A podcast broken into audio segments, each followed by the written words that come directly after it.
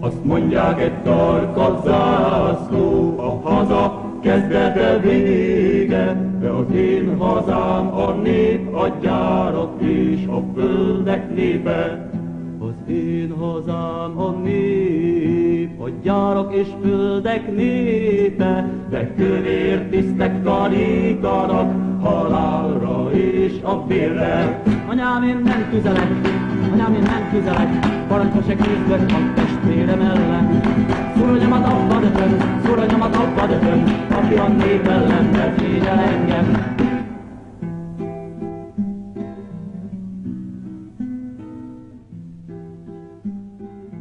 Hello, hello, kedves hallgatók! Vörös Szitja különleges adását hallhatjátok most. Ez nem olyan adás lesz, mint amilyen szokott, több szempontból is. Egyrészt szerintem ilyen adás, amiben ennyire távol leszünk a magyar mikrovalóságtól, még nem nagyon volt. Amennyire csak lehet, igyekezni fogunk kerülni az ellenzéki gyökérkedést és a médiának a megszólalásait a témában, illetve maga a téma komolysága miatt mi is komolyabban vesszük ezt az egészet, ugyanis az ukrán-orosz háborúról, konfliktusról fogunk beszélgetni. Még itt az adás legelején, amíg mindenki hallgatja, elmondanám, hogy amennyiben segíteni szeretnétek az Ukrajnából menekülőkön, úgy egyrészt írjatok nekünk, és mi is könnyen össze tudunk kapcsolni titeket olyan csoportokkal vagy emberekkel, akik ugyanezt teszik, csak esetleg jobban rálátnak, hogy mire van szükség, tolmácsot például állandóan keresnek, és igen, angol tudással is tudsz segíteni, illetve ha valamennyire önszerveződőbb akarsz lenni, vagy akartok lenni csoportként, akkor legalább a segítségnyújtás Ukrajnában csoportba lépjetek be. De mondom még egyszer, ha nekünk írtok, mi is összekötünk valakikkel. Ahogy már mondtam, a mai adásunk témája az ukrán háború. Itt van szokásosan Gergő, itt van Atis, és van egy vendégünk is, nem is akárki, Artner Anna Mária, akit ugyan megbeszéltük, hogy én fogom bemutatni, de kérnék inkább annyit tőle, hogy mondjon egy pár szót magáról. Először is szeretettel köszöntök mindenkit, a podcast hallgatóit is, és nagyon köszönöm a meghívást, nagyon megtisztelőnek tartom. Én közgazdász vagyok, és a Közgazdaság és Regionális Tudományi Kutató Központ Világgazdasági Intézetében dolgozom, valamint tanítok is a Milton Friedmannak nevezett egyetemen. Azt hiszem, ennyi elég egyelőre. És az eddigi legokosabb vendégünk az adásban. Ez nagyon kedves, de visszautasítom, mert nagyon illusztris és okos társaságban vagyok, ami nekem külön megtisztelő. Hát köszönjük szépen. Annyi biztos, hogy szerintem egy célzott választás volt a Mária abból a szempontból, hogy ami így a magyar nyilvánosságban van, azzal azt gondolom, hogy a te véleményed, álláspontod gyökeresen szembe megy a helyzettel kapcsolatban, és én külön fontosnak tartom, hogy még ha nem is mindenben fogunk egyetérteni, elhangozzék nagyon sok minden itt, mert hogy eléggé szűrten jönnek információk, és elég egyoldalú véleményeket hallok és látok az interneten ezzel kapcsolatban. Úgyhogy szerintem, hogy vágjunk is a közepébe, hogy hol tartunk jelenleg az ukrán helyzetben. Most hányadika van? A március 3. Ma 8-dik nap. Nőnap van. Bocsánat, nem. Igen, azzal keverem, hogy ajánlani akartam, akkor most itt megteszem a Fora Világ hasonló témájú adását, 49. rész a háborúról. Nagyon komoly idézeteket gyűjtöttek össze Bandítóig, és az volt a március 3-ai adás. Egy baromi jó adás, ajánlom mindenkinek. Na tehát, március 8-án ott tartunk, hogy Kievet még mindig nem sikerült bekeríteni, de már egyre inkább úgy néz ki, hogy be fogják keríteni. Egyre több keleti nagyváros került orosz irányítás alá, eloltották a zaporozsjei atomerőművet. Amit amúgy nem teljes mértékben bombáztak, hanem a melléképületeit bombázták le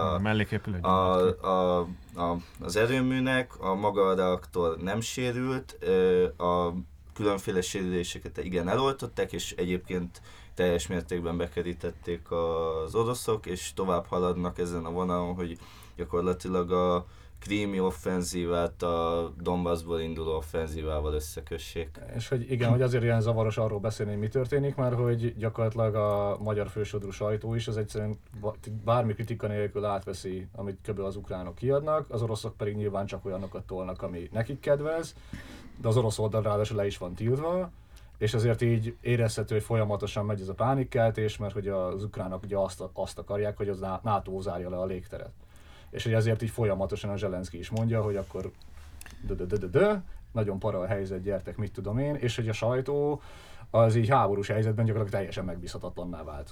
Én egyébként nem is olvasom az ellenzéki médiát. Vannak olyan médiumok, vagy olyan inkább média munkások, akikkel így beszélgetek róla, így Telegramon olvasgatok 3-4 olyan csatornát, ahonnan így egyrészt ukránok töltenek fel így függetlenül, egy ilyen egész nagy community az Oszint, illetve egy-két ilyen kisebb csatorna, ami dobálja a híreket, vegyesen háborús híreket, vagy ilyen világgazdasági politikai híreket. Ti olvastok? Amúgy, vagy hol olvastok? Inkább így kérdezem híreket erről.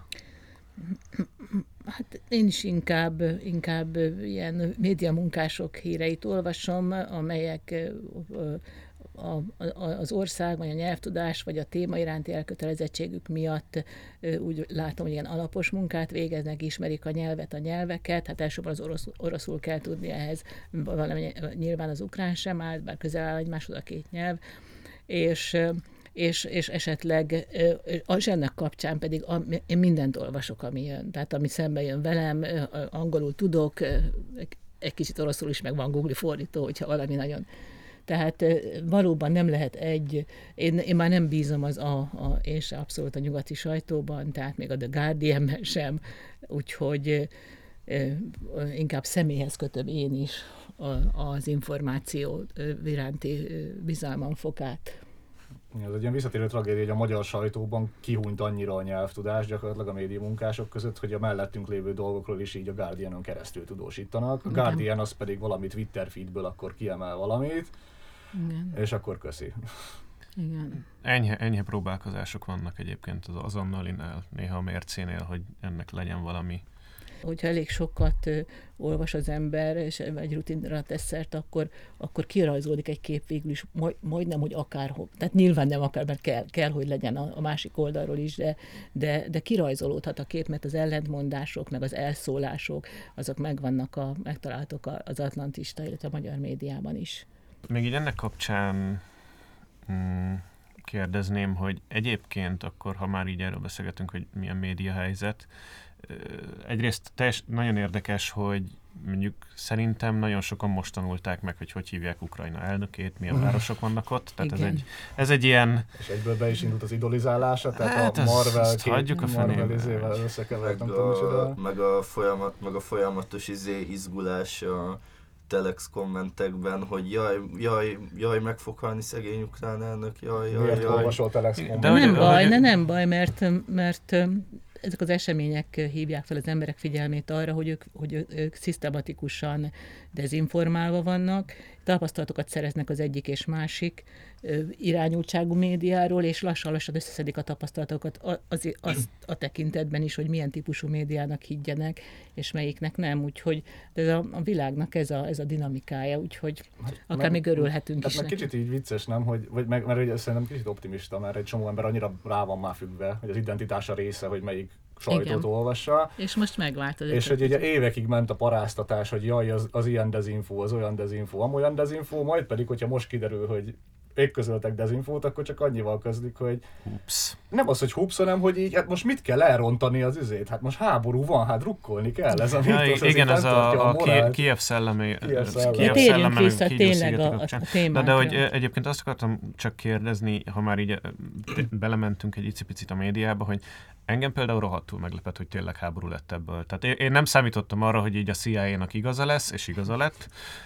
Én azt hittem abszolút, hogy ez egy ilyen sima amcsi hadipari paráztatás, hogy minél több fegyvert el lehessen adni az ukránoknak, és egyébként én a legdurvább szitúrban annyit tudtam volna elképzelni, hogy Putyinék bevonulnak Donbasz, Luhanszk területére, és majd szép lassan elismertetik, mint újra Oroszország része, Ukrajna meg valahogy ilyen megfigyelői státusszal belép oda a NATO, és valami ilyen...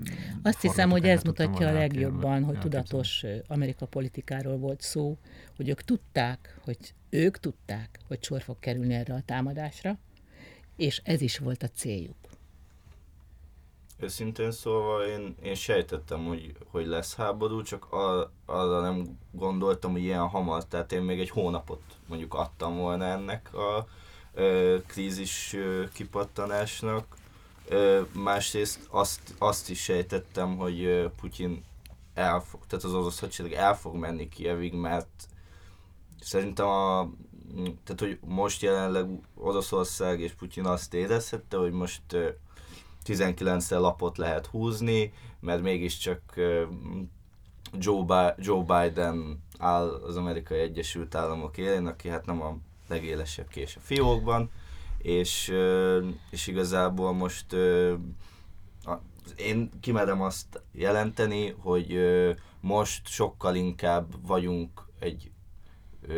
egy világégésnek a szélén, mint Donald Trump elnöksége alatt bármikor kb. Ez kicsi... Ja, hát én erre akarok visszatérni, amit te mondtál, hogy a NATO-nak ez volt a célja, mert hogy ugye nagyon hamar átkerült az egész háborúnak a keretezése, ami engem a gondolkodást zavarja, az, hogy egy ilyen morális álláspont lesz. Megírta mindenki, hogy erről azt kell gondolni, hogy köszi, én is azt gondolom, hogy a háború rossz, tehát ugye ez nem kell egy ilyen erkölcsi valami, de hogy a háborúkat célokért vívják.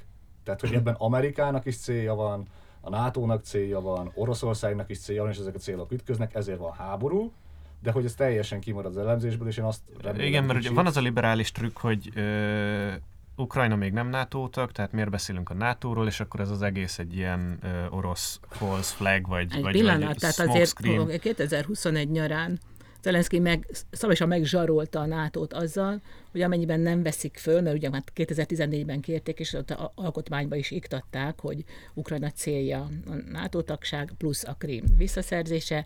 Ezt a kettőt, ha összekötjük, ez maga a világháború. Csak úgy mondom, hogy NATO-tag Ukrajna, amelyik elindul a Krímért, hogy visszavegye, ugye akkor ebben a pillanatban már is a NATO-val áll háborúban Oroszország, vagy hát állna.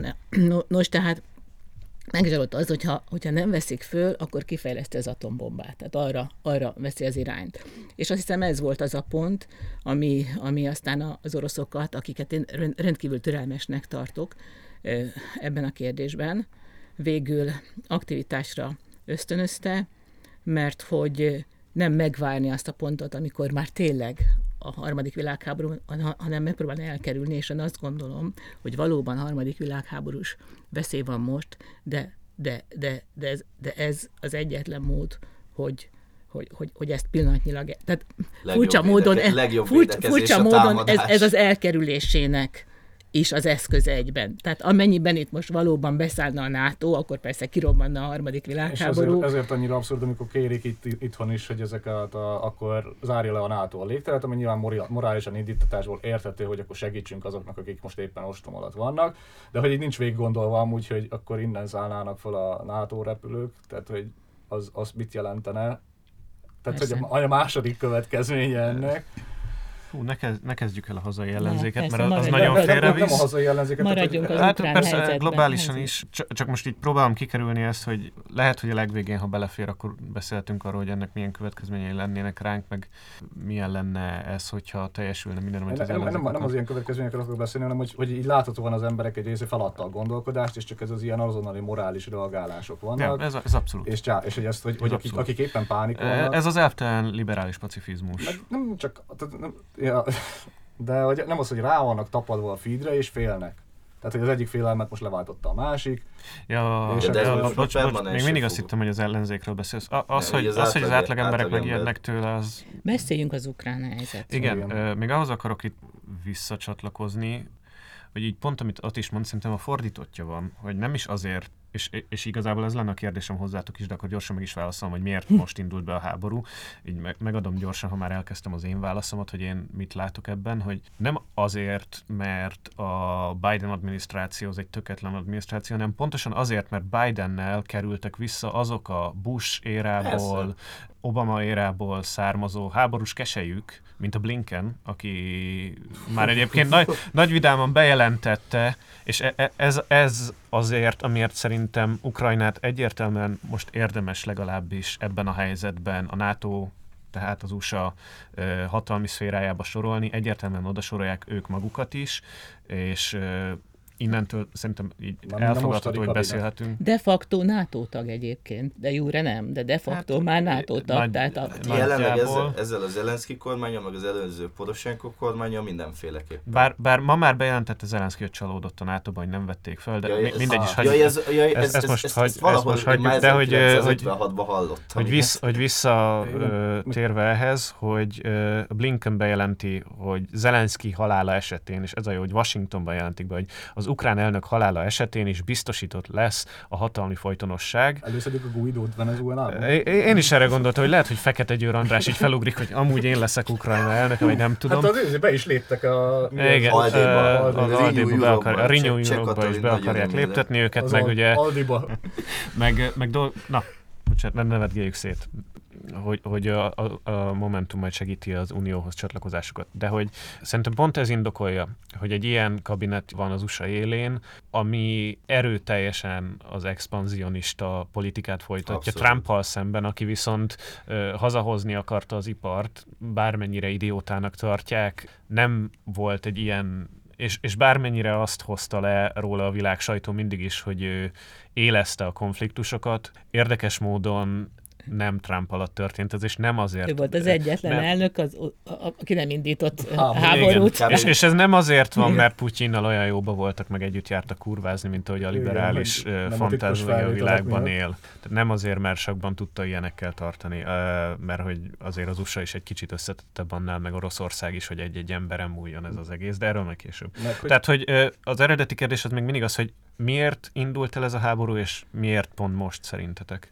Hát talán a hallgatók is nagyon jól tudják, hogy a Szovjetunió felbomlásakor volt egy olyan egyesség, hallgatós egyesség, hogy a NATO nem terjeszkedik keletre, ezt Gorbacsovnak megígérték. Amit aztán megszegtek. És hát ugye végül ugye a kelet-európai volt szocialista országokat mind integrálták a NATO-ba, végül mi maradt ki, látjuk, Fehéroroszország megpróbálták lekapcsolni az amerikai módon, tehát ez a színes forradalommal. Tudjuk, hogy korábban milyen problémák voltak Grúziában, és hát maradt ez az egyébként nagyon, nagyon neuralgikus pont, amelyel kapcsolatban egyébként minden realista nemzetközi politikával foglalkozó tanácsadó professzor elmondta az USA-ban, hogy Ukrajnához ugye nem szabad nyúlni, tehát Kennannal, aki ezzel foglalkozik, azt tudja, hogy ennek volt egy előzménye, már évtizedekkel ezelőtt. Kennan mondta először, hogy nem szabad Ukrajnához nyúlni, és hát nagyon sokan követték, és amikor a Brzezinski féle irányvonal vett át a külpolitikai tanácsadást az USA-ban, természetesen megfelelő érdekek vannak mögötte, megfelelő hadipari érdekek, akkor hagytak föl ezzel a realista politikával, vagy vették elő újra ezt a terjeszkedő politikát, tehát hogy igenis Ukrajnát leszakítani. De végül is mi a célja? Szerintem nem ez volt a célja, nem ez az elsőleges cél, ez az eszköz. Ha a térképre nézünk, akkor, ahogy egyébként azt több elemző politikai tanácsadó is megállapította meg, ami az USA számára a legnagyobb kihívást jelenteni, például az, hogy Eurázsia egységesülne, tehát hogyha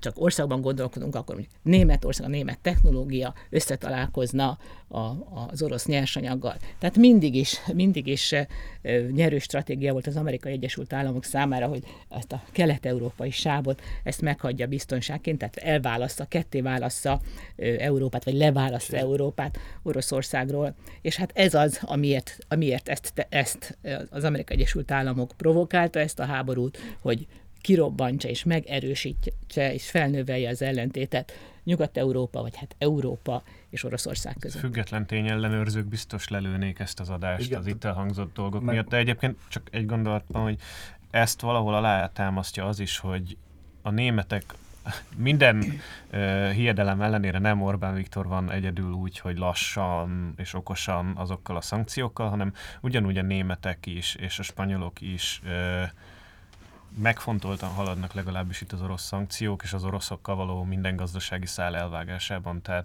valóban feltételezhető, hogy nem mindenkinek az az érdeke, hogy az ördögöt, vaslakat alázárja.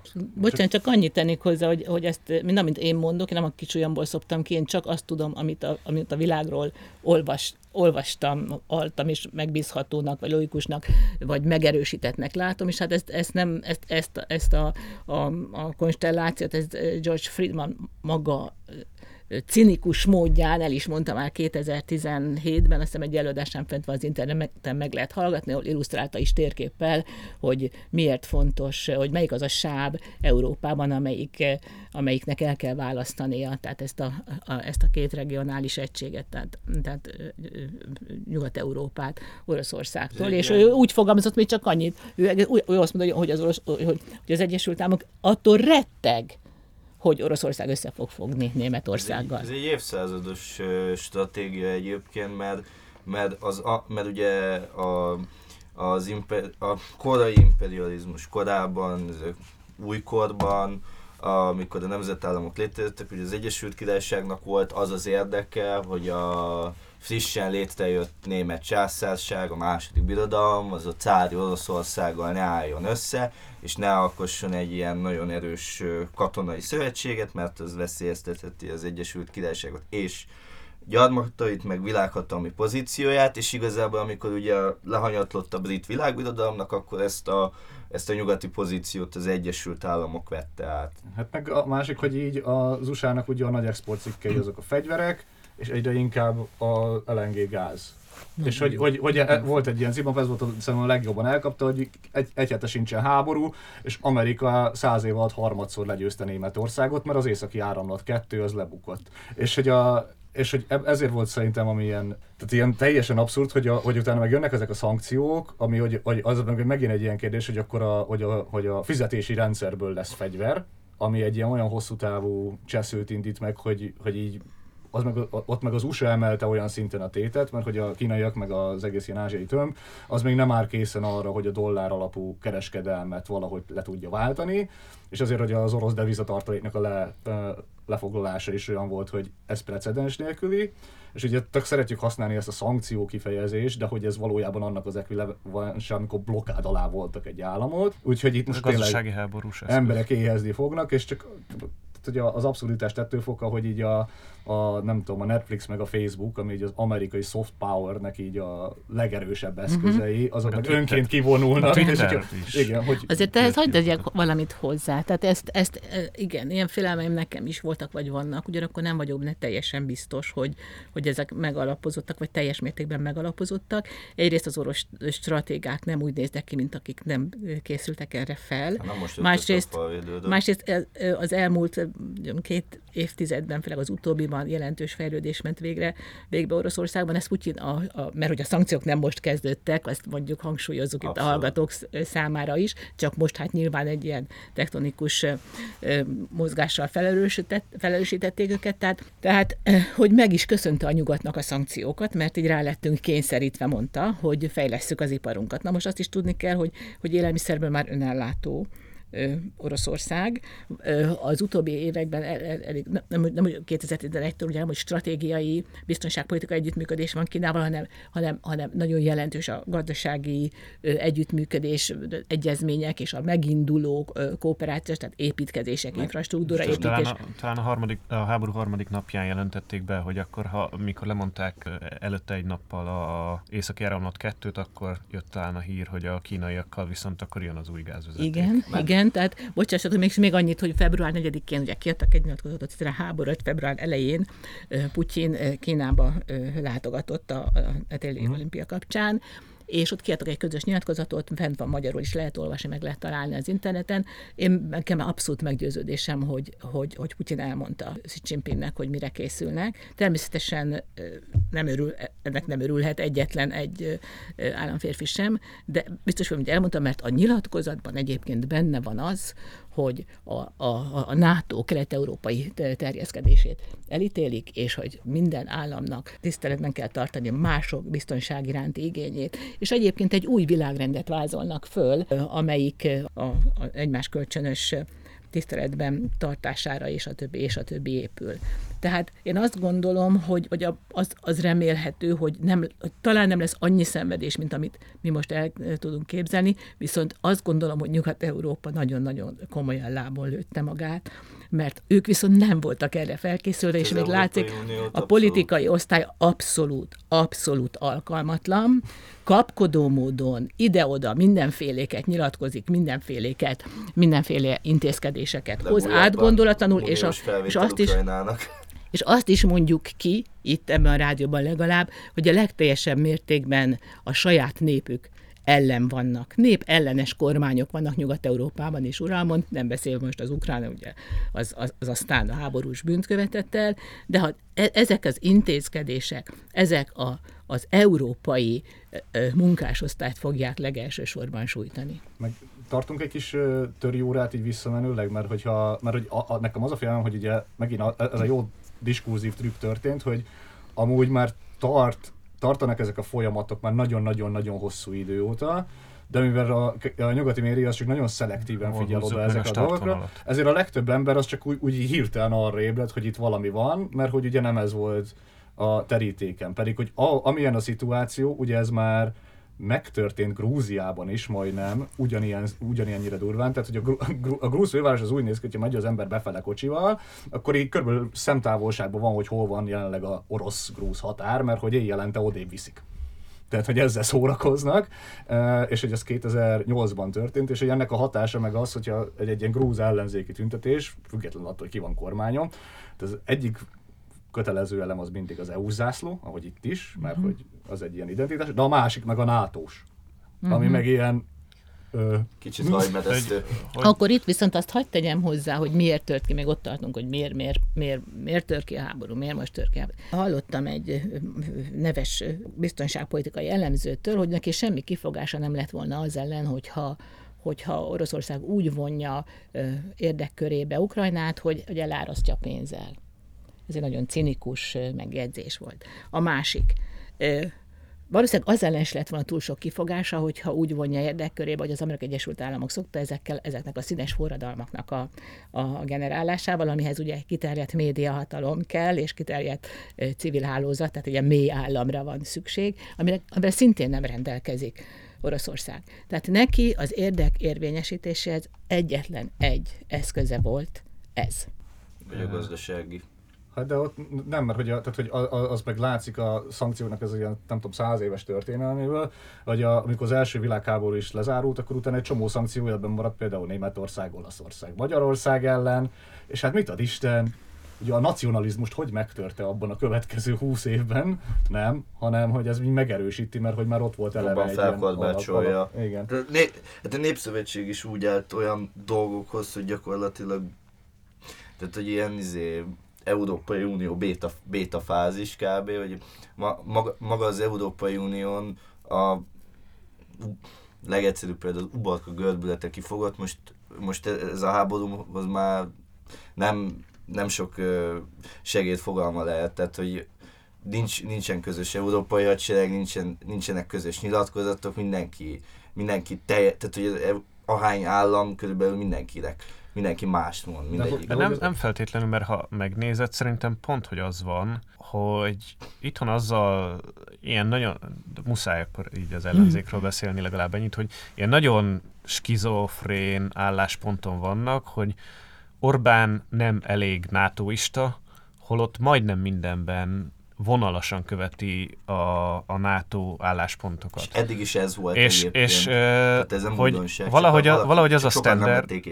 Valahogy az lett a standard Európában, hogy nem saját, nem is, hogy nemzeti, mert hogy persze, tehát gondolkodjunk legalább egy olyan lokálisabb külpolitikában, mint mondjuk a V4-ek, de hogy azoknak sincs ilyen különösebb külpolitikája, de hogy nem saját, hanem euroatlantista. Tehát NATO párti külpolitikát folytat szinte mindenki, minden esetben. De hogy ez nem olyan, hogy úgy ébredtek egyik reggel, hogy atlantisták lettek, hanem hogy valamikor a 90-es években megszületett ez a döntés, hogy de igenis a NATO bővülni fog keletre is, és hogy a NATO-nak így benne van, hogy le kell építeni kicsit a helyi reguláris hadseregedet, ez volt egy ilyen egyezmény is, de hogy azzal, hogy a saját hadseregedet kvázi kiváltod a NATO-val, onnantól a külpolitikai érdeked az Amerika külpolitikai érdeke. Pont. És akkor ez gyakorlatilag így Európa és Latin-Amerika ilyen frontjár jelleggel fog működni. És hogy akkor visszakérdezem, hogy amúgy amiután a Szovjetunió összeomlott és a Varsói szerződés megszűnt, a NATO-t miért nem... Ja, mi indokolja a NATO? Hát ugye alapvető dolog lett. Ez úgy kezdődött a mese, hogy megalakították a NATO-t. Tehát ez az egész történet, ugye a hidegháború ugye így kezdődik, ezt követte csak a Varsói szerződés megalakulása, és hát ugye, hogy ez védelmi szervezet, de hát már amikor megalakították, és ugye az volt az indok, hogy mert a Szovjetuniótól kell félni, hogy ő terjeszkedni fog. Csak egy komment erejéig, hogy a NATO korai vezérkarában milyen remek szakembereket találtak a frissen legyőzött harmadik birodalomból. Igen.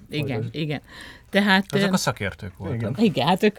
Az ideológia és szakértők. És hát igen, valóban abszolút föl kellett volna oszlatni, és hát Magyarországon is, ugye hát nem tudom, lehet, hogy nem emlékeztek, mert olyan fiatalokat, hogy még nem is éltetek akkor, de hát ugye egy hisztériakeltés volt az akkori... A mai ellenzék, tehát az a vonulat tulajdonképpen, ami lehet, hogy személyekben néha így mozog, meg cserélődik, de ugye ugyanez a vonulat, hogy hát muszáj belépnünk a hátóval, mert az fog minket megmenteni, megvédeni majdan egy támadástól.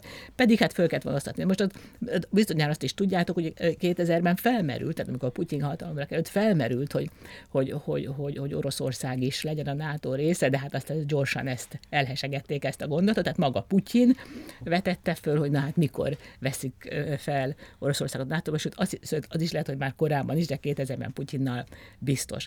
Tehát valóban a NATO-nak abszolút nincsen egy jogosultság, ő az az intézmény, amely azzal jött létre, hogy kezelje azokat a problémákat, amelyeket ő maga idéz elő, annak érdekében, hogy biztosítsa az Amerikai Egyesült Államok hatalmát. Hát, leginkább egyes tagjai idéznek elő. Meg egyes amerikai iparágaknak a bővülését. Igen. Klasszik ilyen kimove. Abszolút, ezért valóban ezt mindig alá kell húzni, ezt mind a ketten mondtátok, hogy itt van egy war machine, aminek az érdekeit kell szolgálnia.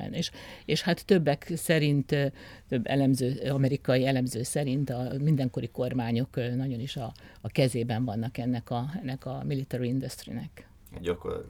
Amióta kiszervezték a háborút a harmadik világba, azóta, tehát ugye most ugye hát nyilván az ukrán-orosz konfliktus az Európában zajlik, de alapvetően az amerikaiak azok mindig arra játszottak, hogy kiszervezzék a háborút, újabban, és ennek következtében meg már teljesen eszkalálták a globális délt minden szinten Afrikában, egy közel-keleten. Most csak annyit akartam ebből kihozni, hogy ugye nagyon odafigyelünk az orosz-ukrán konfliktusra, mert Európában zajlik, de hogy ennyire így, ja, nem tudom, közel-keleti, latin-amerikai, meg afrikai konfliktusokra nem kiválóan itt mondasz. Hol zajlanak még aktívan hadi konfliktusok, és melyik országokat vagy városokat bombázzák még Ukrajnán kívül jelenleg? Jemen ugrik be hirtelen, de még legalább két háborúzóna van, ami aktív, viszont... Nem, még ezt szeretem mondani csak annyit, hogy ez az amerikai katonai doktrina változik meg igazából szeptember 11 után. Tehát, hogy ott lesz az, hogy akkor elindul ez a végtelen mennyiségű proxy háború, ami hát már... a vadon terror. Mert hogy ugye volt a koreai háború, meg a vietnámi háború, ami ugye proxy háború volt szintén a nagy szuperhatalmak között, de utána eltűnik a másik nagy szuperhatalom. Igen. De a fegyveripar az éhes, tehát, hogy folyamatosan kell ezeket csinálni. Na, de ugyanakkor azért ezt az egészet mindig keretezzük a geopolitikai helyzettel és az imperializmussal, jó? Mert azért itt erről van szó, hogy az imperializmusnak van egy dinamikája, és ez nem is tudom, melyikötök mondta, hogy a korai imperializmus, az akkori imperializmus, nagyon helyes volt ez a megszorítás, mert a Lenin idejében létező imperializmus, ez egy más formájú imperializmus volt, mint ami most van, de hát ugyanúgy a tőkének a hatalmát és a ragadozó természetét jelentette. Tehát, hogy itt erről van szó, hogy az USA a saját maga hatalmát hogyan próbál megvédeni, és egyébként azt gondolom, hogy hát minden áron védi, de azban lehet reménykedni, hogy lépést téveszt, és szerintem ezzel most már lépést tévesztett, mert az igazi riválisa neki Kína. És amit el szeretett volna kerülni a hogyha az egész világot az Amerikai Egyesült Államok szemszögéből nézzük, tehát ami elkerülendő lett volna, és nagyon sok stratéga szerint tényleg ez kell, hogy Kína és Oroszország összefogjon. Tehát neki szüksége volt, és egy ideig épültette is a kapcsolatokat Oroszországgal, tehát szüksége lett volna Oroszországra ahhoz, hogy feltartóztassa Kínát, tehát a kínai hatalom emelkedésével szemben segítse az USA-t Oroszországban, hogy megőrizze a pozíciót, és most pont az ellenkezőjét érte el ezzel, úgyhogy a két a gazdaságilag felemelkedő, és hát a világ második legerősebb, aki azt mondja, hogy első nem, hát bizonyos mindegy, hogy veszünk mondjuk mégiscsak az USA a legerősebb katonai hatalom, de hát azért az oroszok sem akármik. Tehát ez a kettő, a világ második legerősebb katonai hatalma és a világ hát lassan legerősebb gazdasági hatalma összefognak. Azért azzal vigyáznék, mert az amerikai sátánnak az volt a legnagyobb trükkje, hogy elkezdte a hidegháborút, és ezzel vetett véget a Szovjetuniónak, amit az elejétől fogva a fegyverkezésben és majdnem minden szempontból az Amerikai Egyesült Államok nyert. Tehát lehet, hogy ezzel a húzásával, hogy ilyen tovább is folytatja ezeket a proxy háborút, nyer még magának pár évet. Viszont... Még ami nagyon érdekes, hogy ugye amikor napokban a Zelenszkij verte az asztalt, hogy Amerika küldjön még több fegyvert, meg még több szállítmányt, akkor ugye a kongresszus nem vette egyből napirendre, mert a következő pakkot azt ugye Tajvannak akarják küldeni, mert hogy ugye az is egy másik ilyen éles konfliktus helyzet, ugye pont most Anna Máriahoz bekötve, hogy Kína kapcsán, hogy ugye ott a Tajvannal mindig van ez a konfliktus, és akkor most nekem egy kicsit beugrott az, mikor a 56-ban volt ugye a 56-os magyar forradalom, és volt a szuezi válság, és akkor is ez volt, hogy így két helyen volt a konfliktusok, amikor Amerika és a Szovjetunió egymásba ütközött, és most meg hát... Szintén ez van, hogy most akkor Tajvanon Kína, Amerika, itt pedig Ukrajnában Amerika és Oroszország. Na de most Ukrajnában van, és akkor most egy picit, hogy ugyan a tenki vonalat már elmondtuk, hogy igen, ez az amerikai imperializmus proxy háborúja, de térjünk vissza Ukrajnához, egy kicsit zoomoljunk oda, és legalább a közvetlen előzményeig menjünk vissza a háborúnak, tehát a 2014-es kormányváltás, forradalom, puccs, majdani események.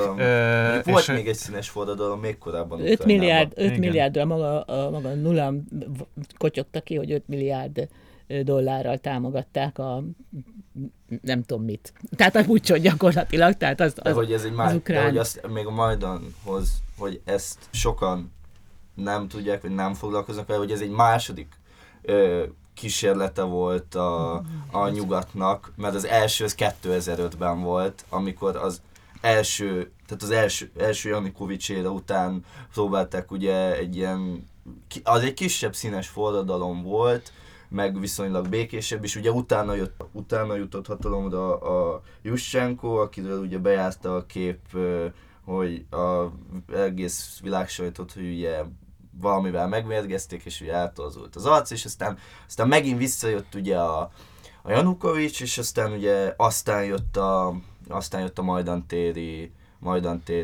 banzáj. De ugye Janukovicsra meg félig meddig nyíltam, félig meddig burkoltam, ugye azt mondják, hogy ő eléggé orosz párti volt, és hogy ez is ilyen... Egyébként nem volt teljesen orosz párti. De hogy ez ilyen nagyon furcsa, hogy akkor orosz párti, hogyha a szomszédos országa jó viszonyt ápol, de nem nevezhető mondjuk egy Zelenszkij kormány. Janukovics annyira volt kb. Orosz párti, mint Orbán Viktor. De hogy érted, Orbán Viktor is orosz báb, tehát hogy ugyanígy a Janukovics is megvan ezzel vádolva, csak hogy így azt próbálnám egy kicsit felfejteni, hogy így a 14-es események nyilván egyértelműen vezetnek oda, hogy Oroszország eszkalál, és 14-ben foglalja el a Krími félszigetet. Amit megelőz egy népszavazás is. Tehát az már egy olyan pillanat, ahol azt érzik az oroszok, hogy lapot kell húzniuk valamire. De közben van egy nyelvtörvény, és a NATO-hoz vagy csatlakozásnak a bejelentése, tehát ez sem olyan volt, hogy na most jut eszembe a Krímet elfoglalni, hanem felmert annak a veszélye, hogy ráteszi Ukrajna a kezét a Krímre, tehát elzárja gyakorlatilag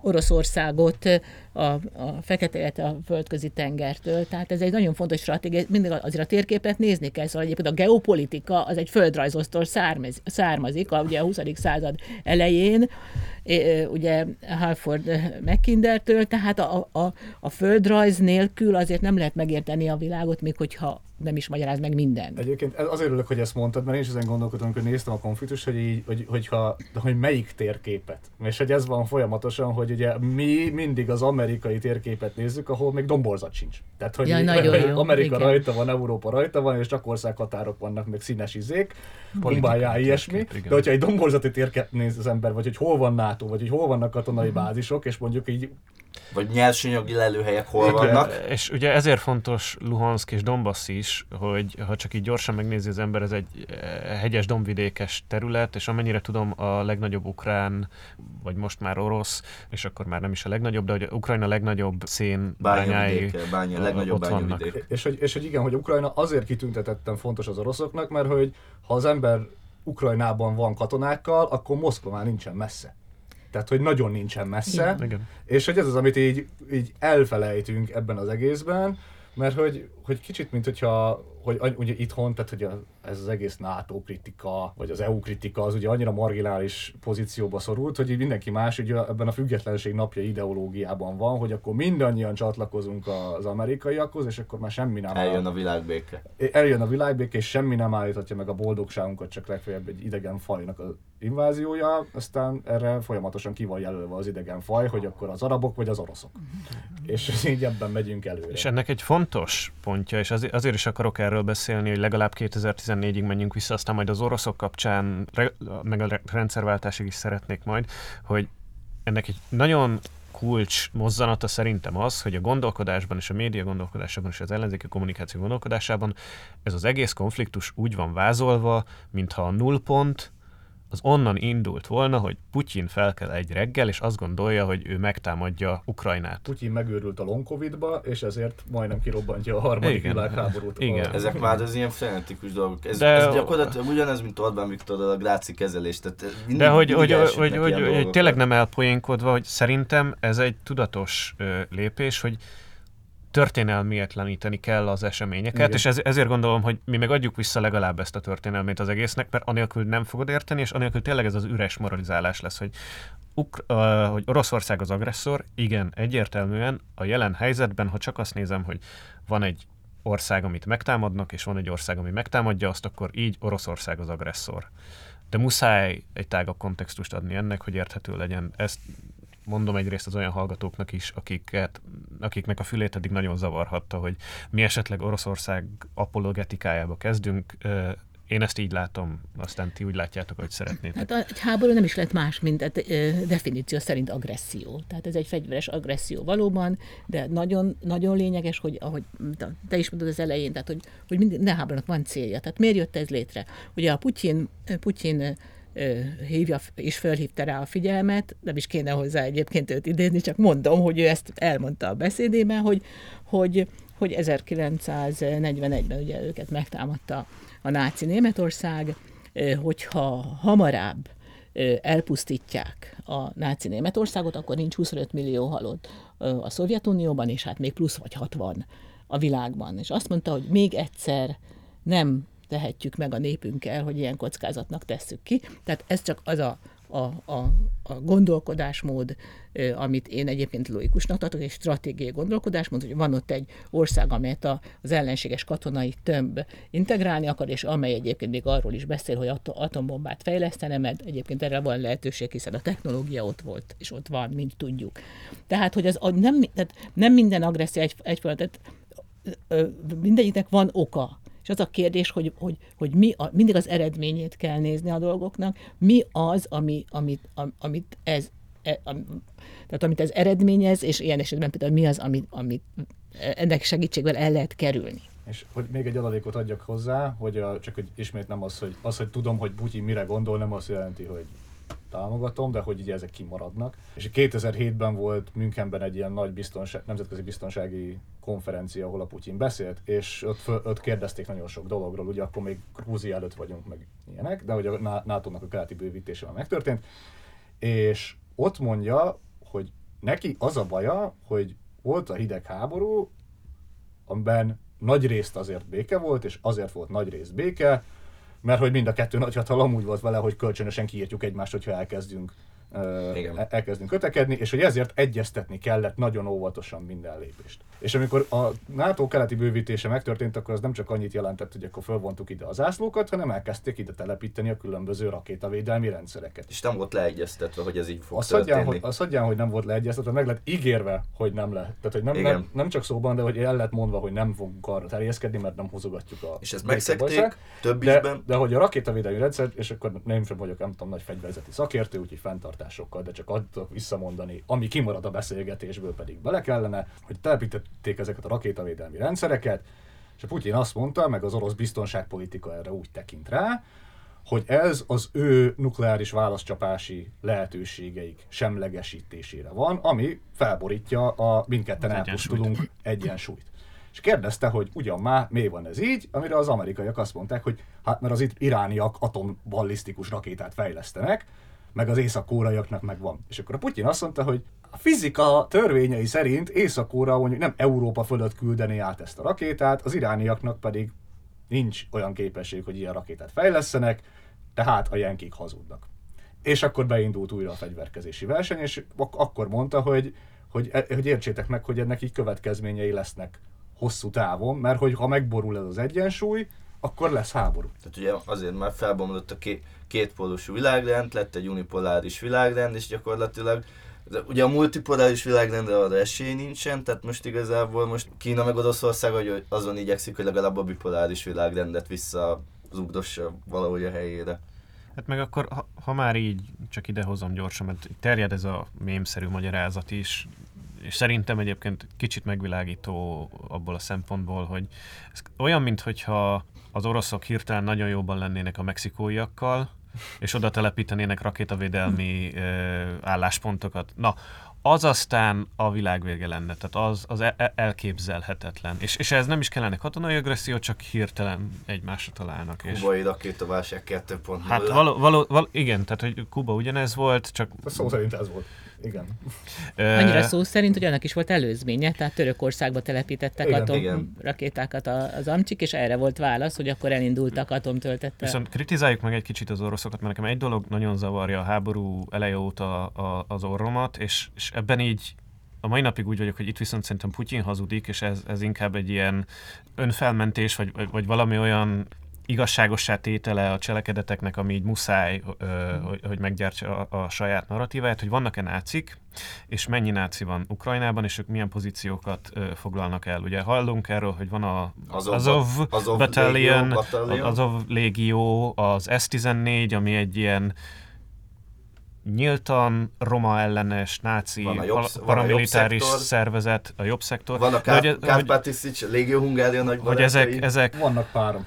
Ezek így viszonylag sok szervezetben szétszórva vannak, és hogy ti mit láttok, mert én egyébként nagyon keveset, én csak tudom, hogy van ez a sok szervezet, és érdekes módon az interneten a háború kirobbanása óta folyamatosan Ukrajna felmentését látom arról, hogy de ezek mégsem akkora szerepet foglalnak el. Az Ungvári Krisztián is, hogy megírta, hogy ezek a nácik mások. Holott tudható, egyébként valóban olyan szinten mások, hogy szerintem ezek nem azok a nácik, már csak annyiból sem, hogy ilyen ideológiai tisztaság eltűnt a 21. századra, tehát előbb van az, hogy mit akarunk csinálni, amit te mondtál, azt utána kitaláljuk, hogy ez melyik esztétika tetszik jobban. Azért gondolj bele abba, hogy jó, lehet, hogy ezek a szervezetek így nem olyan nagyok, de nézd meg, hogy milyen szervezetek vannak betiltva Ukrajnába. Nem ezek a szervezetek, hanem a kommunista párt. Meg a másik, hogy nem csak ezek a konkrét náci csoportok, akiket elég sok pénzt kaptak, és elég sok fegyvert, és elég sok kiképzést gerilla háború végzésére az amerikaiaktól, hanem hogy ahogy te mondtad korábban, hogy az imperializmus, amin kiváltja a saját maga ellentétes hatását, tehát ugye egy nem kívánt választ az amerikai részéről, az oroszok részéről is ugyanúgy megvan. Egy Európában úgy kilőtt most a NATO támogatás, hogy ez nem is tudom mikor lehetett ekkora magasan, mert hogy kvázi a NATO-nak az eddig nem létező nagyon védelmi funkciója akkor most kapott egy legitimitást. Másrészt pedig, hogy az ukrán nacionalizmus, ami eddig egy ilyen vicc volt, az meg most nagyon durván fellendült, és nyilván egyből a kilengéseivel együtt. Ja, és akkor már Banderát azt már magasba emelik megint. Amúgy kicsit megint nem tudok mindent, nem vagyunk ott, de azért kicsit más szempontokat ide behozni. Hát először is ugye a Bandera, aki ma nemzeti hősként van ünnepelve Ukrajnában, az valóban echte náci volt. Alabadás volt. Igen. Na most az Azov bataljon vitte a prímet a majdani eseményekkor, és ezt integrálták az ukrán állami milíciába. Tehát egyfajta elit alakulata lett, és úgy is hívják, hogy büntető század, és ez vezényelte az akciókat, a luhanszki és a donetszki nép köztársaságok, mert ugye ők úgy hívják.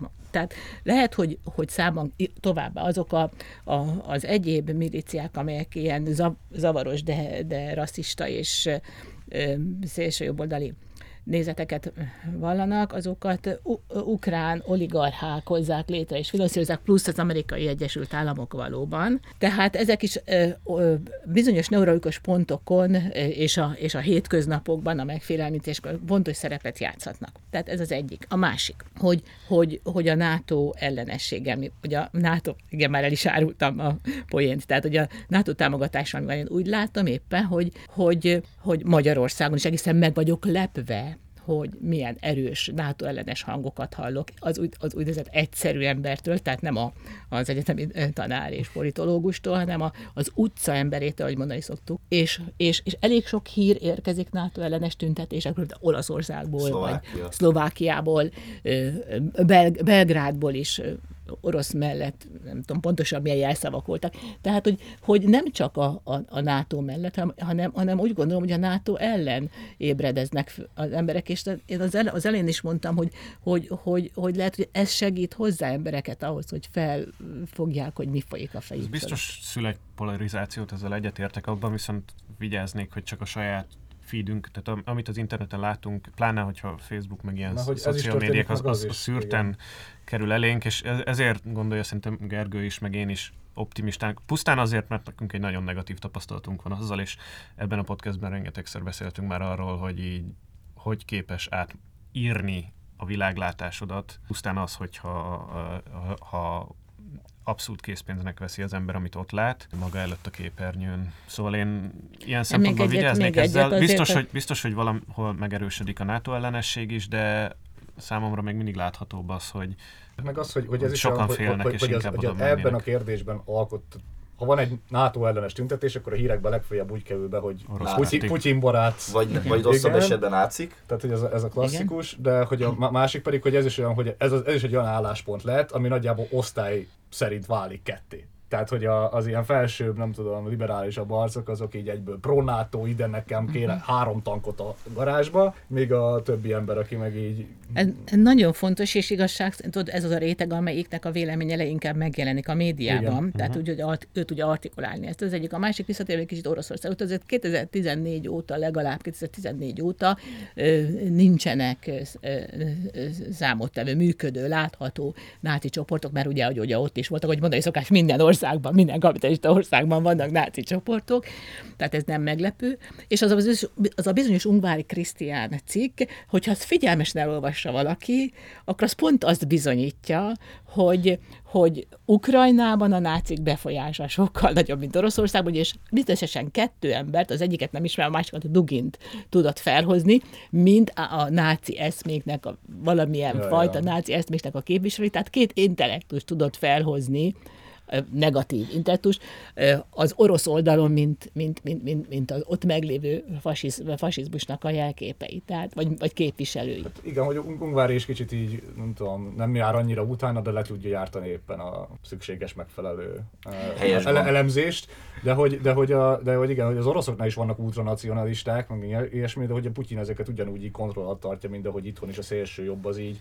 Tehát ilyen érdek szerint van, húz meg, erez meg, viszont és hogy most nyilván ezzel az egész ilyen Z-betűs jelképvilággal akkor kijönnek, és akkor parádéznak azok is, hogy akkor ú, de jó van, akkor megint revizionizmus, és hogy jó van öcsém. De hogy az ukránoknak, az ukrán náciknak meg a hatása, az, hogy nem is csak az Azov, hanem hogy általában a nacionalisták mennyire képesek balhét faragni, hogy egyrészt ugye a nyelvtörvény sem hiába született, tehát az nem a semmiből volt, és hogy nem a semmiből lett olyan, hogy a magyarokat is szivassuk, tehát hogy az izé. Illetve a másik, hogy ugye lett volna itt egy Minszki egyezménynek nevezett valami, amit én úgy néha így megemlítik, hogy volt, nem volt, de hogy mi lett volna, miért lett volna, stb. Érdekes mondani, ezt én csak az orosz, úgymond orosz pártinak tartott hírforrásokból de hallottam az elmúlt Nem, egyébként ez a Minszki egyezmény, ez ilyen olyan dolog, hogy ez ilyen, tényleg ilyen Schrödingeri, mert hogyha az egyik ilyen, nem is tudom, orosz párti, vagy nem is tudom, nyugat ellenes, antiatlantista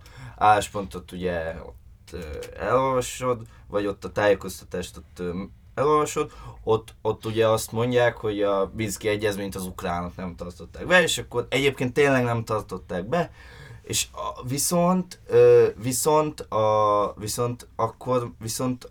azért mondom, hogy Schrödingeri, mert az atlantisták, vagy így az atlantista álláspont meg az, hogy hát az ukránok azért nem tartották be, mert hogy az oroszok már annál korábban megszegték, és akkor ez az ilyen, így lehet így oda-vissza dobálni ezt az egyezményt, mint egy ilyen papírlapot, vagy nem is tudom.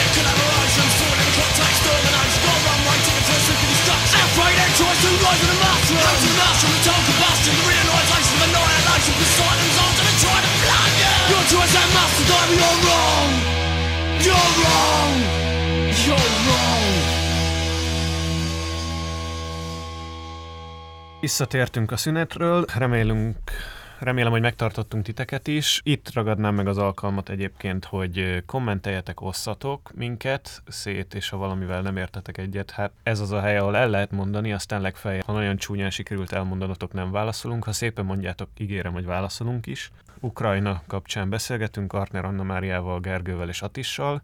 Meg ha tetszett az adás, akkor azt is írjátok meg, mert ugye nincsen önbizalmunk, úgyhogy kell az elismerni. Másrészt hát megpörgeti az algoritmust minden komment. Meg hogy most kicsit úgy újra rendületbe jöttünk, úgyhogy küldjetek nyugodtan alás ötleteket is, és akkor ahhoz próbálunk meg vendéget szerezni, vagy pedig agyalni a témát. Igen. Ott hagytuk abba, hogy Ukrajna rövid történelme, így az elmúlt néhány évről, viszont most én áttérnék Oroszországnak egy kicsit, mert hogy talán az még inkább magyarázó hatással van, hogy mi történt Oroszországgal a Szovjetunió összeomlása óta, úgy általánosan milyen megélni azt, hogy véget ér egy civilizáció körülbelül, és ebből próbál felállni az az ország szerintem azóta is csak részsikerekkel. És akkor beszéljünk talán először arról, hogy még mindig a háborúhoz kössük, hogy ki ez az őrült, elmebeteg világot atomháborúval és atomerőművek felrobbantásával fenyegető személy Vladimir Putyin. Bondfilmbe illő gonoszterő. Igen, vagy hogy mennyire meghatározó így az ukrán működés, vagy az ukrajnai háború és az Oroszország működése szempontjából. Meg a mely ideológia így nem tudom, motiválja őt. Ja. Hát én bedobnék egy keretet, mert azért én nagyon nem szeretem, hogyha csak egyes politikusokról beszélünk. Tehát számomra a világrendszer elmélet, ugye a világrendszer szemlélet az irányadó, és le kell szögeznünk, hogy bármilyen erős katonai hatalom is Oroszország, ez egy legjobb esetben is félperifériás ország. Sokszor elmondják, hogy GDP-et tekintve, ez tulajdonképpen egy szegény ország, az egyfőre jutott GDP-et tekintve, összességében azt mondjuk, hogy ez egy félperifériás ország. Na most olyan nincs, hogy egy imperialista rendszernek van a centrumában is egy imperialista hatalom, meg a periférián is van egy imperialista hatalom, ezt azért mondom, mert sokan ezt imperialista háborúnak fogják föl, és Oroszország invázióját, támadását imperialista támadásnak fogják föl. Tehát ez egy félperifériás ország, amelyik én úgy látom, és ez tűnhet úgy sokak számára, hogy én biztos szerelmes vagyok Putyinba, hogy itt van az első olyan döntőpont, amikor a globális délhez, ahogy a perifériát és félperifériát máshogyan is szokták hívni a világban, tartozó ország be tudott satúzni az imperializmus terjedésével szemben. Itt látom a döntőpontot, ahogyan szerintem ezt meg kell ítélni, és én ehhez képest másodlagosnak tartom, fontosnak, de másodlagosnak tartom, hogy ebben az országban mi zajlik, és még utolsó gondolatnak miatt átadom a szót, hozzátenném. Ráadásul ez az esemény, és az előzmények és a következmények katalizálni fogja a változásokat Oroszországban. Akkor egy másik vicceset mondjunk azon kívül, hogy a Putyin ugye kérte a felvételét a NATO-ba, hogy amikor Jelcin Putyin lett, akkor őt így nagyon ünnepelte amúgy a nyugati sajtó, hogy végre egy épkézláb ember, aki talán is stabilizálni tudja a dolgokat, mert hogy ugye a nyugati nagytőkének az is volt a terve, ugye, és sikerült is, hogy gyakorlatilag megszerezze az orosz piacokat, meg ott részesedéseket szerezzen, és a többi. És ugye ez az egész kelet-európai térségben, nem csak Kelet-Európában, mindenhol egy ilyen balanszírozó dolog volt, és általában ugye ahol az ilyen liberális, vagy baloldali, vagy neoliberális kormányok voltak, ott ilyen teljes letarolása volt annak, hogy a nyugati tőke mit csinál a hazai tulajdonnal, meg a hazai piacokkal.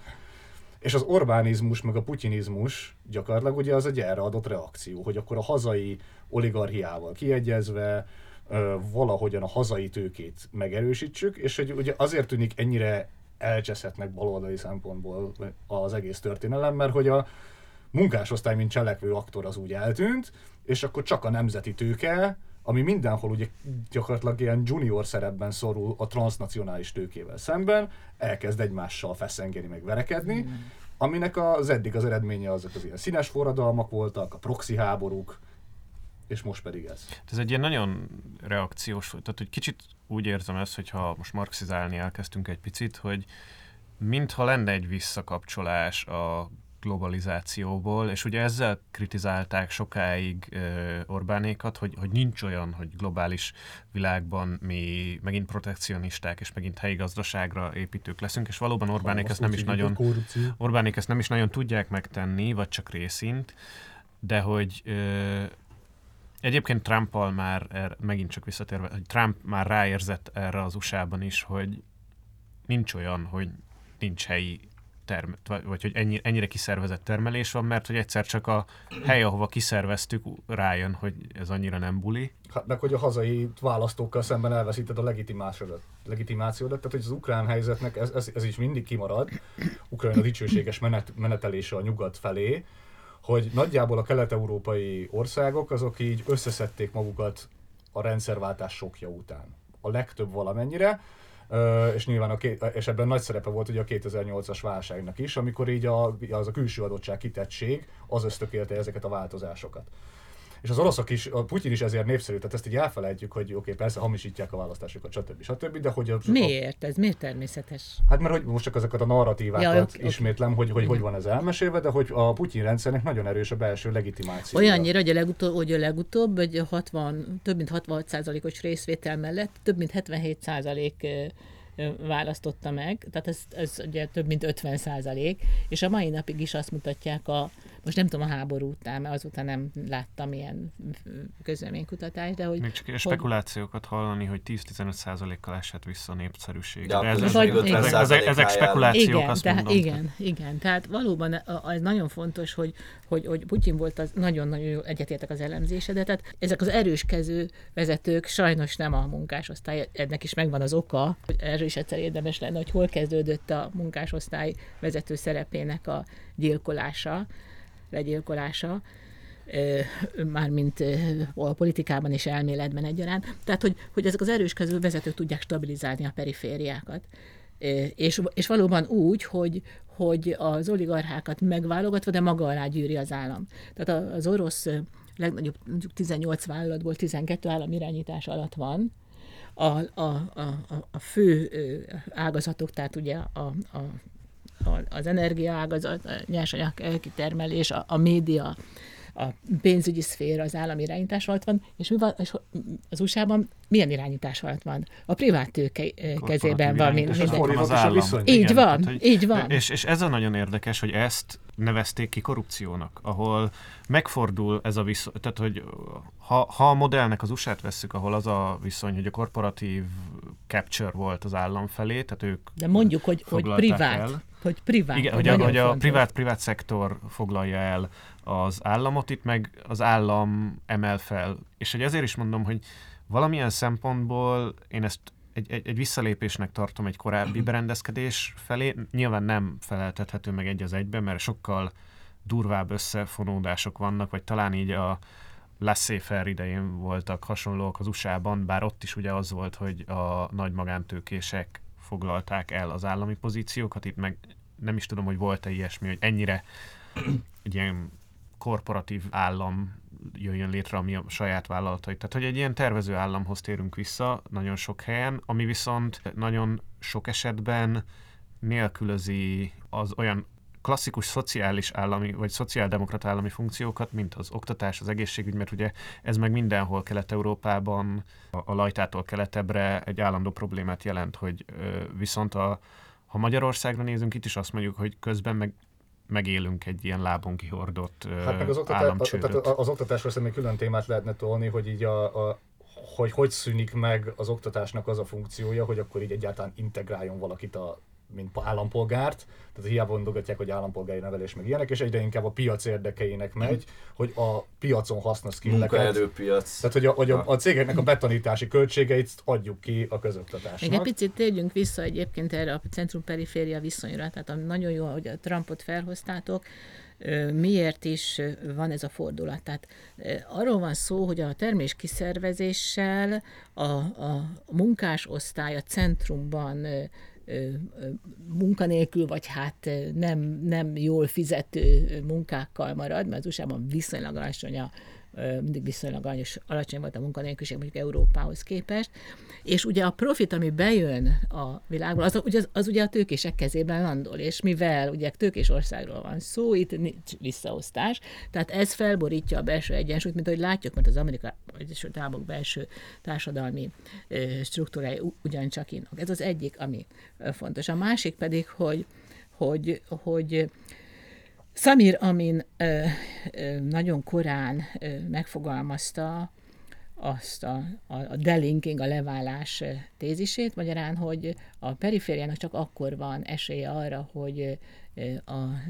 néporientált, saját szükségnek megfelelő fejlődés irányt vegyen, hogyha leválik a centrumról, azokat a csatornákat elvágja, amelyek a belső felhalmozását gátolják az érték elszívás miatt. Ez nem jelent teljes eutarkiát, de valóban egy önállóságot jelent.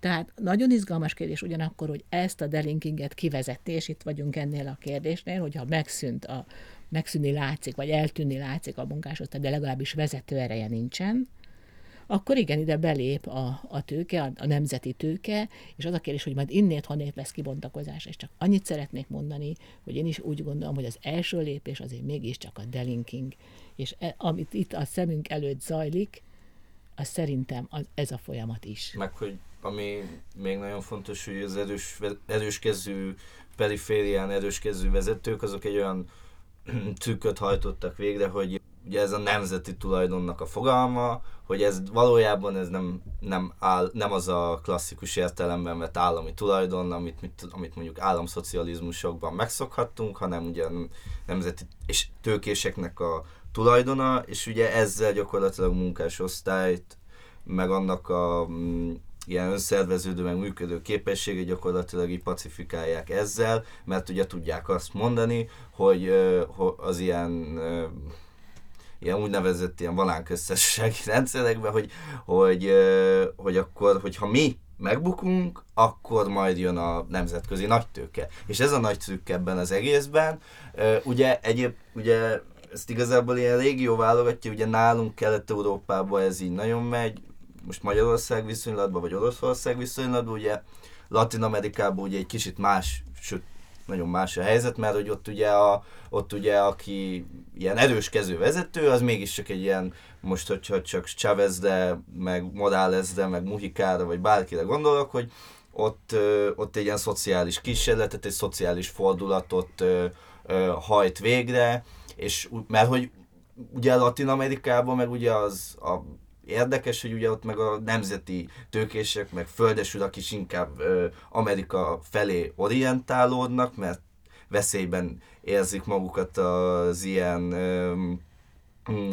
népvédő dolgokkal szemben, de nálunk meg nem ez van. Hát meg hogy annyi, hogy ez a logika, amit most így látunk, hogy ezeknek a rendszernek az ideológiája, gazdaságilag ez egy ilyen korábbi felhalmozási ciklushoz tartozik, ami már nyugaton egyszer végbe ment, de hogy ott is így képződött ugye a tőkés osztály nagyon sokszor, hogy védővámok, meg állami támogatás és állami megrendelés. Szociáldemokráciának alapja ez. Állami megrendelés, és azt hiszem ezt ordoliberalizmusnak hívják amúgy. Egy darabja még ma is volt. Működik, hiszen a Musk is például azzal növelte hatalmasra a vagyonát, hogy a NASA-tól jött le megrendeléseket magának. Hát nem, hogy a NASA-tól kapott megrendeléseket, tehát nem feltétlenül, hogy mennyire volt ez túlárázva, mennyivel volt ez. Nem úgy lenyúlva, de hogy ez az érdekes, hogy és erről nem tudom, hol olvastam egy ilyen elemzést, de hogy az amerikaiaknak, meg az angol közgazdasági iskolákban így elkezdték ezt az elméletet, ezt így kirakni a kurikulumból, és hogy a saját maguk legitimitására szolgáló ideológiát kezdték már a közgazdászoknak nyomni, ez pedig az igazi szabad versenyes győzőn a jobbik.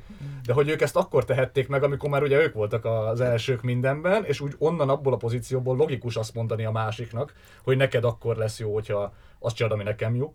De hogy itthon meg ugye szolgalelkűen csak az van, hogy az az igazi kapitalizmus, amikor azt csináljuk, amit a ilyenként mondanak. Erre a legjobb példa ugye Görögország, amikor ugye a Varoufakis pénzügyminisztersége alatt nem egy, mit tudom én, marha nagy kommunista akármit akartak végrehajtani, hanem tényleg ezt az ilyen keynesiánus gazdaságfejlesztő politikát akarták végrehajtani, és akkor az IMF, az Európai Központi Bank az így a Világbank, azok így benyögték, hogy hát ezt így nem hagyhatjátok végre, hanem akkor megszorítások. Meg ebben az egyik ilyen szomorú aspektus, és itt megint a magyar helyzetről fogok beszélni, de leginkább csak azért, mert nem nagyon tudok kívül másról beszélni, sajnos a saját tájékozatlanságom okán is, mert hogy talán Horvátország az egyetlen olyan ország, ahol tudom, hogy van egy olyan baloldali párt, ami így valamennyire következetesen NATO és EU kritikus.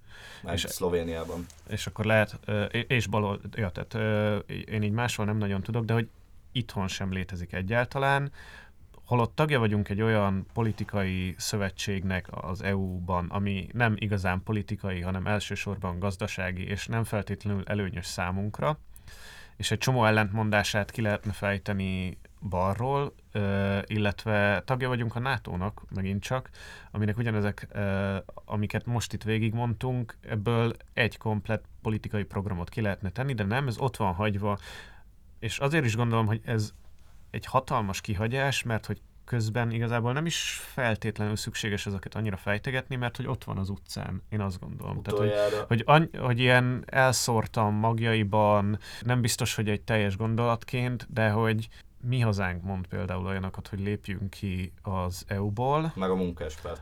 Jó, hát ez... Illetve ők kritizálják leginkább a NATO-t, illetve most ha csak az oltakozás kapcsán visszamegyünk, akkor azt is ők kapták fel, megint egy olyan pont, ahol a baloldal így teljesen kiengedte a kezéből a kritikát. Mert hogy igazából nincs. De hogy ezt nem akartam behozni. De hogy még mondjuk azt, hogy a leginkább látható politikai palettán leginkább látható baloldali szervezet, amit most nem nevesítek, sem nagyon volt hajlandó, csak ilyen egyszer kimondjuk, hogy rossz, amit csinál a Fidesz, mert a szegények is megsínylik.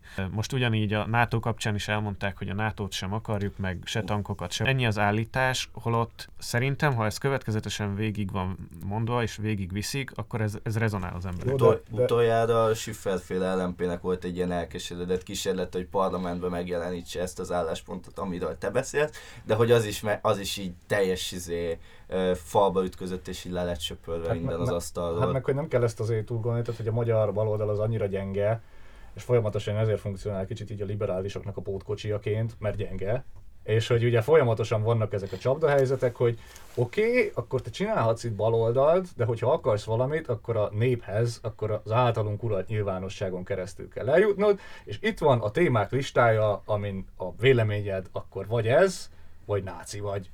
És kész. És ez egy állandó fogoly dilemma is, hogy gyakorlatilag ez a gyenge úgynevezett baloldal így a médiával, meg a liberális elittel szemben így kicsit így fogjul van ejtve. Olyanok vagyunk, mint az idegesítő exek egy szarszakítás után, csak nem tudunk lejönni erről a témáról. Én azért hadd menjek vissza még gondolat erejéig, tulajdonképpen nem lesz új, csak még sarkosabban fogom megfogalmazni. Tehát a világrendszer elmélet alapján, annak alapján, hogy ez a centrum, ez hihetetlen erőkkel bír, tehát a média, a technológia, a nyersanyag feletti rendelkezés, a fegyverek feletti rendelkezés, tehát ez mind a kezi, a pénzügyek feletti rendelkezés, ez egy hihetetlen hatalom, tehát ahhoz, hogy a világon egy jobb rendszer szülessen, ahhoz először ennek a hatalmát kell megtörni.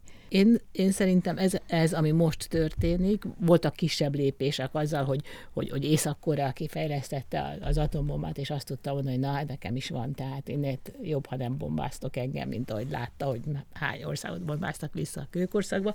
Igen, de ez egy lényeges lépés, tehát én azt gondolom, hogy ez bármilyen furcsa, bármilyen tudjuk, hogy ez egy kapitalista ország, stb. Mármint Oroszország. Itt én úgy gondolom, hogy egy antiimperialista harcról van szó. Ukrajna viszont, mint hogyha ennek a periféria és a félperiféria közé szakad be valójában. Tehát, hogy még a többi kelet-európai ország vissza tudott kapaszkodni, Ukrajna még most is azt hiszem a 90-es GDP-nek a 80%-án van. És hogy az ukrán politikát, ugye ez szabja meg ez a kelet-nyugat közötti ellentét, mert hogy azt látják, hogy mind keletre is, vagy nyugatra is, ugye már sikerült valamennyire fölzárkózni a dolgokat, de hogy nagyon megvan osztva az elit is igazából, hogy merre vigye. És hogy a nép is. Társadalom is. Igen, és hogyha nem tudom most így, tehát hogy azt kell látni, hogy az, hogyha Ukrajna most ennek a végén ketté szakad, az egy kb. Optimális kimenetel. Nem a legjobb, de hogy ez van benne így a pakliban, mert hogy más exit terv egyszerűen. Még én annyiról akartam itt a legvégén beszélni, ami elébe csúszott így, mert nem bírunk magunkkal az ellenzék, meg a médiakritika.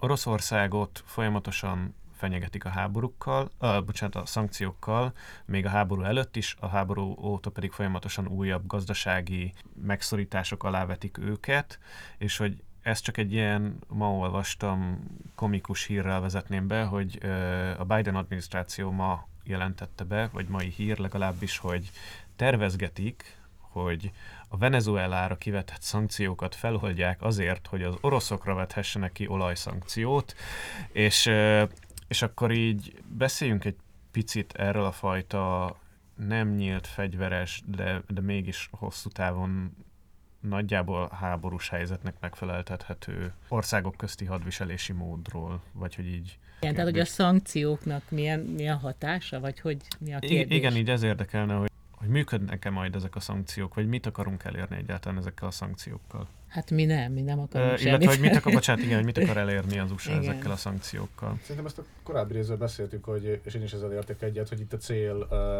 ugye ennek az eurázsiai tömnek a kialakulásának a megakadályozása nagyjából.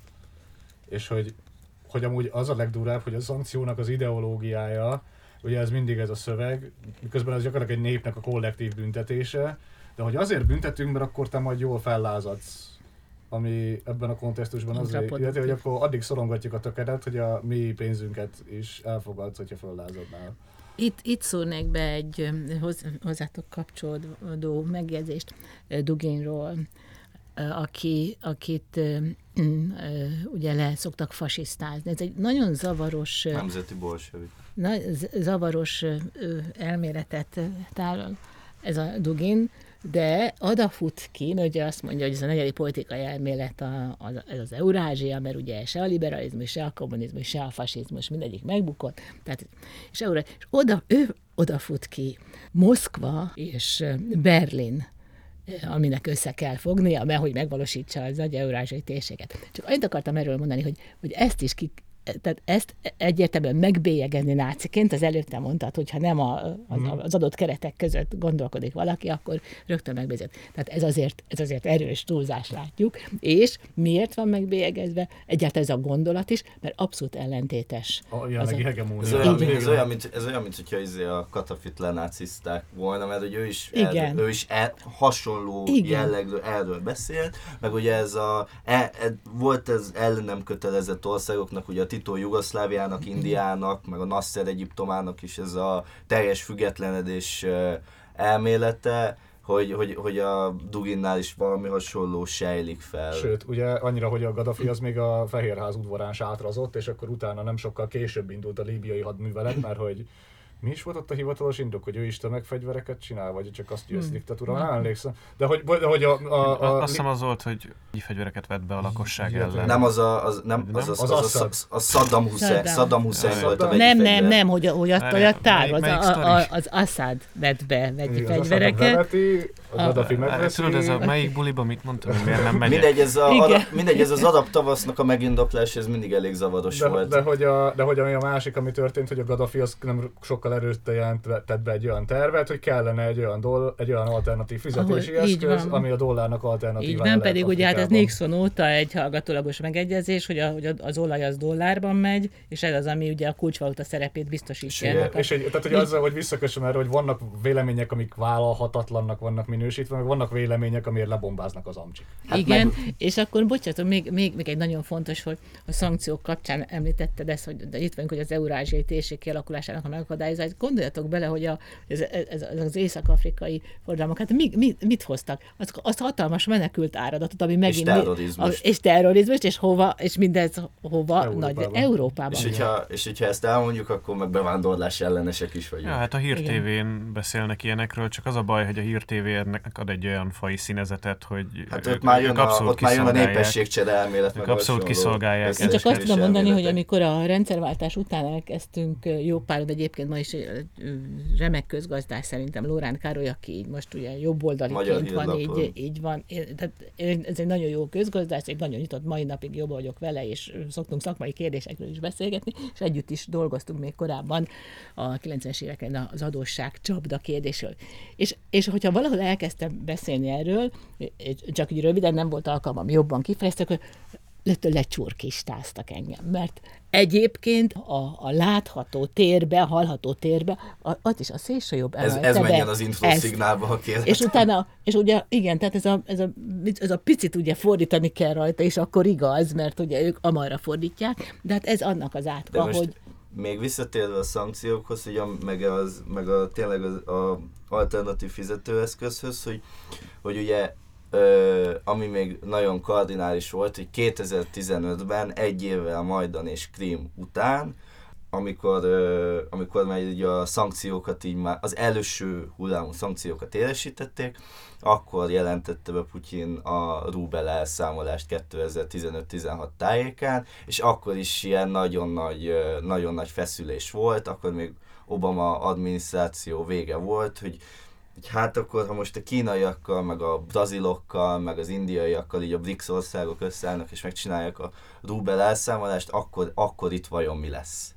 Na ja, de hogy csak hogy most eszembe jutott ez a... Mert hogy mindig mi is 2014-15-nél kezdjük a számolást, hogy előtte is volt ott Ukrajna, és tehát hogy Ukrajna is például úgy kecmerget ki a 2008-as válságból, hogy marha sok IMF hitelt vett föl. És hát azt is ki kellett volna fizetni, és azért volt annyira vicces, és hát marhára cinikus ez a mondás, hogy akkor az orosz, elfogadható lett volna, hogyha az oroszok mondjuk pénzügyi segítséggel kötelezik el maguk mellett az ukránokat, mert hogy ezt csinálta a nyugat gyakorlatilag, és hogy a majdani csesző az is mekkora meglepetés, hogy így egy ilyen, nem tudom, megszorítás, hogy fizetjük ki, kivel fizetjük ki jellegű dologból indul az utcai lázongás, mert ugye ezt akarták kijátszani, hogy jó, akkor a kelettől kérünk, jó, akkor a nyugattól, tehát hogy a közvéleménynek a kijátszása igazából a különböző hatalmi tömbök mellé, ez egy ilyen veszélyes pávajáték. És hogyha már itt előjött az el nem kötelezett országok mozgalma, ugye, ami 1961-ben jött létre, és mai napig is létezik, csak hát ugye a 70-es években megtört ennek a lendülete, amit jól ismert okokból, de itt most nem részletezzük, hogy miért. Tehát, hogyha már itt tartunk, akkor azért még annyit tegyünk hozzá, hogy az ENSZ közgyűlésben volt 35 ország, amelyik vagy ellene szavazott annak a nyilatkozatnak, amely elítéli Oroszországot, csak 5 volt, Oroszországon kívül csak 4, a többi viszont tartózkodott, és ezek között nem csak Kína volt, aki meg is indokolta ezt, hanem ott volt például India is. Hát, ha megnézzük, hogy azt a térképet, ami készült erről a szavazásra, szépen ki vannak színezve ezek az országok, akkor bizony itt kirajzolódik az eurázsiai Európa nélkül. Tehát jönne valaki, szólna Brüsszelnek, hogy le fogtok maradni a következő gyors vonatról. Én már csak azért is, mert igen, mert hogy ami Ukrajnába tört, tehát hogy kicsit ez volt az érzése az embernek, amikor voltak ugye Irak, Irán, Afganisztán, meg ezek a hogy van az a mondás, hogy a jövő már itt van, csak egyenlőtlenül elosztva. És hogy mindenki itt azt hitte, hogy a jövő az San Francisco, de benne van a pakliba, hogy a jövő az Afganisztán. És hogy most Ukrajnában ez történik, de hogyha itt most mi azt mondjuk, hogy oké, akkor maradunk feltétel nélkül láncolva az amerikai érdekhez, akkor a következő darab föld, ami Amerika és az eurázsiai térség között van, az Európa. És elsősorban Kelet-Európa. És ugye erre már így megy a vészharangkongatás, hogy mi leszünk a következők, ha itt nem állítjuk meg. Hát igen, de hogy ilyen, tehát hogy ezért ilyen rémálom, mert hogy így jönnek ezek az ilyen nagy érdektömbök, és minden kettő, mint a saját, minden lépésével saját maga ellen játsza ki a sorsot a következőben. Meg. Tehát hogy olyan ellenhatásokat vált ki minden lépés, ami, mint hogyha a legrosszabb rémálmunkat hozzuk mindig magunkra. Meg egy nagyon fontos dolog, hogy nem véletlen olyan szempontból se ez az ukrán-orosz konfliktus, hogy épp most bukott ez ki, mert hogyha megnézzük, hogy kik jutnak hatalomra, vagy kik appellálnak hatalomra a kelet-európai régióba, hogy gyakorlatilag fel lehet fedezni egy ilyen egysémára húzott destabilizációs folyamatot, és itt most minden országra van egy példa, Ukrajnában Zelenszkij, ilyen példa van Lengyelországban is, hogy egy ilyen zavaros hátterű, populista tévés szintén ott appellál a hatalomra. Bulgáriában a kanadai kettős állampolgár Kirill Petkov vezette ellenzék most jutott hatalomra, és akkor most még... Mondd ki, amit akarsz, hogy MZP-s szülelje ügynök. Így van, köszönöm szépen, Tibor, lelőtted a poént. Igen, szóval, hogy azt lehet szerintem felfedezni, hogy most a nagy destabilizációs régió, az konkrétan Kelet-Európa lesz. Na most ezt is a Mackinder mondta meg 1910-ben, tehát amikor ugye a világszigetként apostrofálta Eurázsiát, és azt mondta, hogy aki uralja Kelet-Európát, az uralja a világszigetet, és aki uralja a világszigetet, az uralja a világot. Tehát ez egy neuralgikus pont, ez a Kelet-Európa, de azért pontosan, mert el tudja választani a Eurázsiának ezt a két részét, úgyhogy megint csak azt mondja, hogy hát a földrajz az igenis számít, még hogyha nem is magyaráz meg mindent, mert a szemünk előtt látszik, hogy ezt az egységesülést, ami egyébként nagyon-nagyon klassz lenne. Tehát egy békésen együtt élő Oroszország, Kína, India, tehát egész, igen, és Európa, hát igazán mindenkinek csak a javát szolgál, úgyhogy az ember tulajdonképpen nem is érti, hogyha nem érti, hogy miért nem vállalják ezt fel a nyugat-európai vezetők. Ezt az adást egy térképpel fogjuk szerintem illusztrálni. Valószínűleg igen. Ja, hogy így ez most az első, tehát olyan, mint hogy a történelem így visszatért volna, így egy nem tudom, valamennyi tetszhalottság után a térségbe, és hogy ja, ez egy kihívás a nagy amerikai hegemon rendszernek. Hát ránk rúgta az ajtót. Ránk, nagyon. Úgyhogy most nem lehet, tehát hogy azt lehet tenni, hogy segít az ember. Én őszintén már csak rövid háborút kívánok mindenkinek, igen. És mi hamarabbi békét. Aztán. Igazság szerint elvtelen béke és elvtelen háború van csak, tehát ebből se az ukrán, se az orosz nép nem fog jól kijönni, és az, hogy melyik oligarchia nyeri, az nekem szinte édes mindegy. Remélhetőleg valami olyan felállás jön ennek ki a végén, ami egy kicsit kevésbé az amerikai irányba billenti. Hát nyilván független Ukrajna nem lesz ezután sem, de reménykedjünk a legjobban, és tényleg továbbra is segítsük azokat, akik ide érkeznek hozzánk. Magyarként szerintem ennyit tudunk tenni. Én meg abban reménykedem, hogy lesz egy, hogyha mindenkinek megjön az esze, akkor lesz egy ilyen 4 oldalú tárgyalás, remélhetőleg csúcs tárgyalás, amiben reménykedni tudok, egy ilyen amerikai, európai uniós, ukrán és orosz tárgyalás, hogy akkor ezt rendezzük, és akkor az még talán jó lehetne, de hát erre jelenleg nem látok sok esélyt, elnézve már csak az ukrán-orosz zárt körű tárgyalásokat nézve. Én is mielőbbi békét szeretnék, és azt, hogy garantálják, hogy Ukrajnába nem fog terjeszkedni a NATO, tehát nem lesz NATO tag, és lehetőleg valamennyire is demokratikus kormánya legyen. Ezt az adást is, ha tehetitek, osszátok, lájkoljátok, ez volt a Vörös Szitja második évadának talán negyedik adása. Mostantól próbálunk rendszeresebben és összeszedettebben jelentkezni. Ez volt az első ilyen adás, ami a kísérleti fiatal korszakunkat lezárólag indul. Reméljük lesz egy jó felfutás, úgyhogy reméljetek ti is jókat. Osszátok. Sziasztok. Köszönjük Artner Anna Máriának. Köszönjük szépen. Köszönöm a meghívást. Nagyon élveztem.